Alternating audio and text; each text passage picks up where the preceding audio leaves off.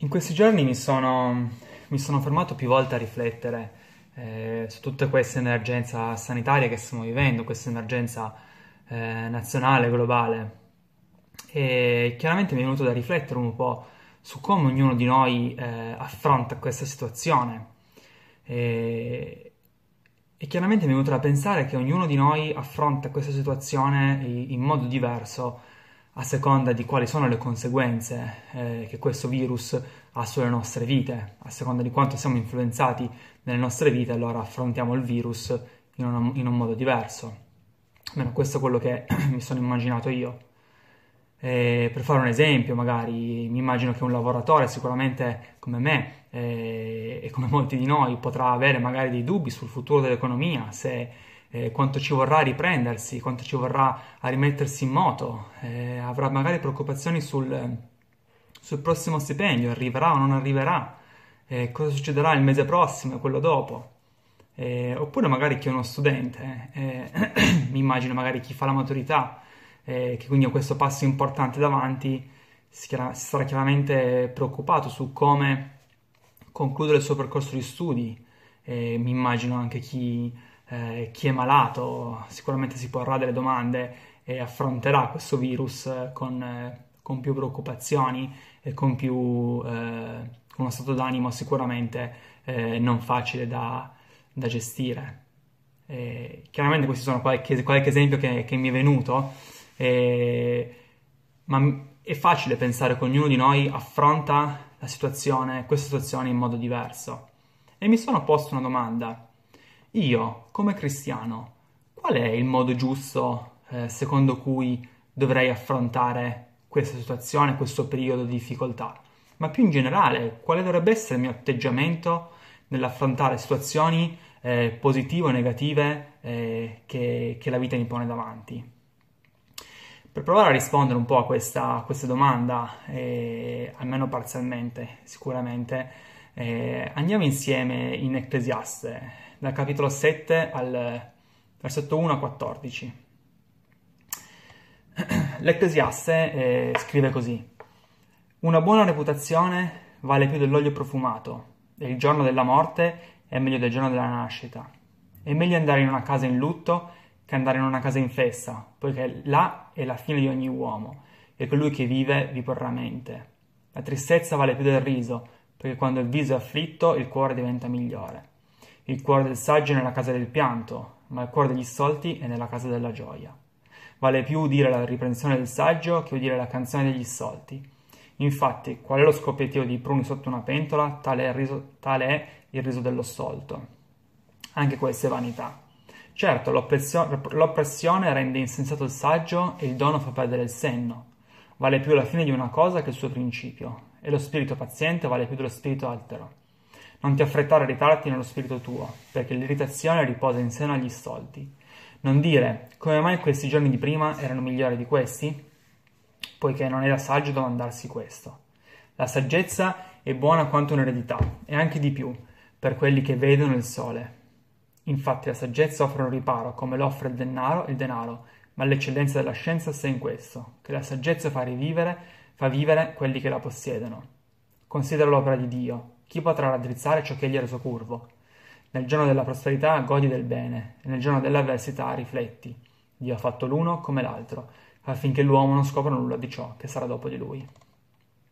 Sicuramente la chiave di lettura un po' di, di tutto questo brano è, è, è alla fine. Eh, adesso non voglio partire dalla fine, ma è, è la fine, versetto 14, dove Salomone afferma e dichiara che Dio è l'artefice dell'avversità eh, che egli le mescola insieme eh, in modo che l'uomo, che, in modo che noi con la nostra intelligenza limitata eh, non possiamo scoprire nulla del nostro futuro. Cioè, questo è un po' quello che afferma al, capitolo, al versetto 14.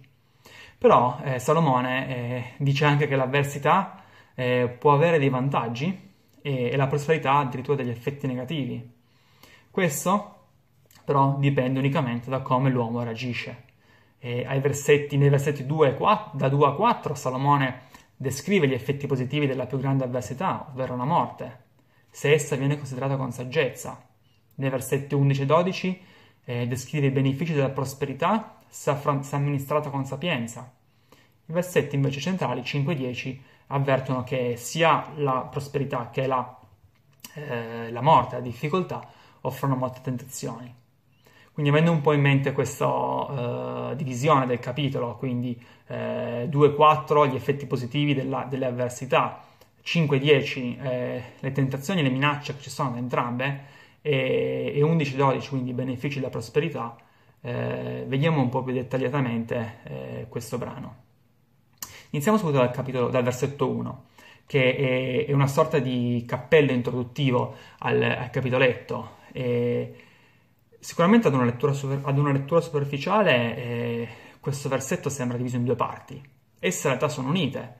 Eh, ci possiamo quindi domandare qual è il collegamento tra una buona reputazione da una parte e la morte. E, e io mi sono immaginato un po' come anche Paolo afferma nelle sue lettere che noi come cristiani siamo degli atleti e lo scopo dell'atleta chiaramente non è eh, presentarsi alla linea di partenza, ma è arrivare al traguardo. E quindi è necessario che il nostro comportamento, eh, il nostro buon comportamento, il nostro comportamento esemplare ci accompagni per tutta la vita. E sostanzialmente si può riassumere il versetto dicendo che bisogna morire con una buona reputazione, ma non è il nostro scopo morire con la buona reputazione, ma avere una continuità eh, di atteggiamento eh, che poi vedremo lungo tutta la nostra vita, lungo tutte le varie fasi difficili o no della nostra vita. Eh, proseguendo sui, sui, versetti 2 e 4, eh, eh, a me personalmente leggendogli è venuta in mente una, una domanda, un, un, po' scontata, immagino possa venire a molti. Eh, mi sono domandato come, come, può essere una casa in lutto eh, migliore di una casa in festa. In una casa in lutto c'è tristezza, probabilmente disperazione per il caro che è mancato. in una casa in festa chiaramente c'è gioia, c'è spensieratezza. Eh, come può essere quindi migliore una casa in lutto? E la risposta sicuramente la troviamo subito nel versetto 2, quindi alla fine del versetto 2, e con la frase che Salomone dice: È meglio una casa in lutto, poiché colui che vive vi porrà mente, quindi colui che è in questa casa vi porrà mente. E quindi vediamo che non è il fatto di entrare in una festa, in una casa in festa o in una casa in lutto, eh, il, il fulcro della questione ma è la situazione di per sé, eh, come noi viviamo la situazione che ci dà, eh, che può dare un risvolto positivo o negativo alla situazione, alla nostra vita, alla vita del, del, delle nostra, eh, alle nostre vite. Quindi come colui che entra nella casa in lutto eh, in grado di sfruttare questa situazione, ponendo mente, ma ponendo mente a cosa? Ponendosi probabilmente delle domande sulla propria esistenza, sul proprio futuro, sulla propria condizione di mortale e spingendosi quindi, forzando eh, il proprio io a, a, cercare di conoscere Dio. Eh, quindi eh, guardando il futuro, il futuro che esiste della morte, ci si pone una domanda sul presente e quindi si sfrutta questa condizione vedendo un'altra persona morire, eh, morta, eh, su quale sarà il nostro futuro. Così noi dobbiamo essere in grado, per qualsiasi situazione positiva o negativa, eh, di di porci con un atteggiamento eh, che ci fa sfruttare questa occasione eh, chiaramente per, per, farci del bene. Proseguendo, eh, andando avanti sui versetti 5 e 7, sorvolando sostanzialmente, eh, vediamo come in questi versetti Salomone eh, evidenzi come il piacere sciocco è, è sempre vano e frivolo. Eh, anche qua, cosa possiamo prendere? No? Io mi immagino eh, come piacere sciocco magari possa essere magari lo sparlare di una persona, eh, fare dei commenti negativi, dei pettegolezzi. Eh, in questa condizione non c'è nulla di positivo e il nostro atteggiamento nel capire che in quella condizione non ci può essere nulla di positivo, quindi allontanarcene, è sicuramente un, un accrescimento e un, eh, una strada verso la saggezza. E quindi è anche importante capire che sono certe situazioni per cui eh, sono e saranno sempre solo deleterie. Eh, passando ai versetti 7-10, eh, vediamo come Salomone in questi versi ehm, avverte che ci sono sia delle difficoltà che delle, delle, delle prosperità. E questi, queste situazioni di vita ci spingono ad abbandonare quello che per Salomone in Ecclesiaste e poi in Proverbi è il bene, bene ultimo, diciamo, il, è la cosa migliore che l'uomo può fare, ovvero ci spingono ad abbandonare la saggezza. E partendo dal versetto 7, eh, leggiamo che, che, l'avversità potrebbe far perdere il senno. Eh, leggendolo però, cioè avendo letto però i, capitoli, i versetti eh, 2 e 4, eh, non ci sembra che sia un po' in contrasto rispetto a quanto è stato detto prima.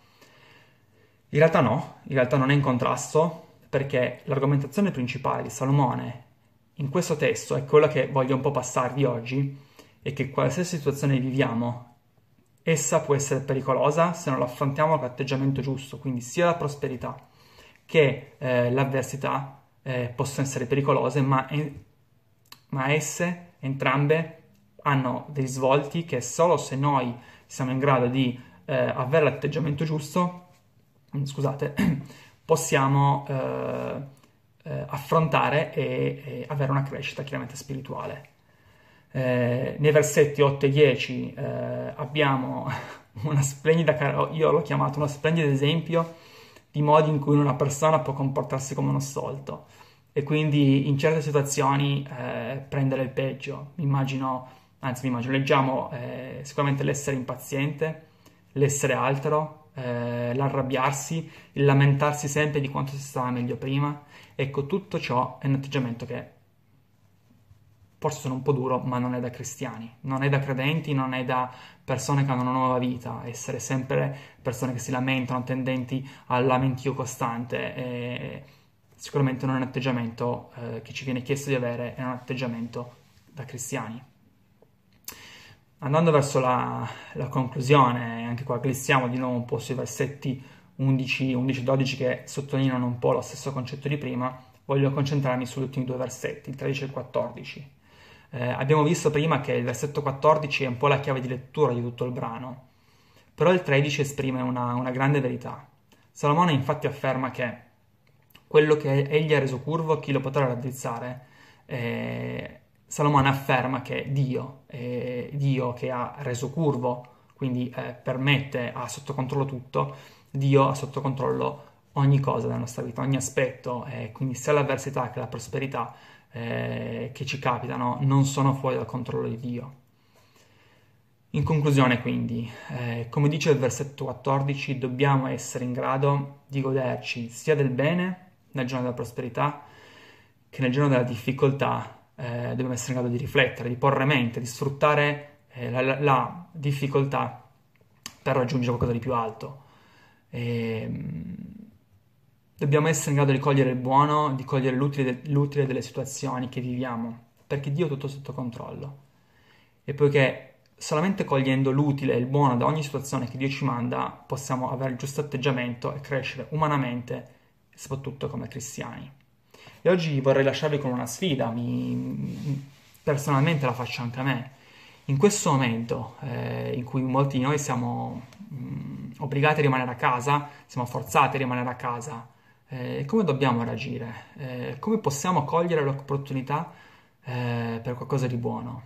Eh, io mi sono immaginato magari può essere un'occasione per, per, parlare con i vicini e portargli la parola del Dio, chiaramente a distanza di, con le mascherine.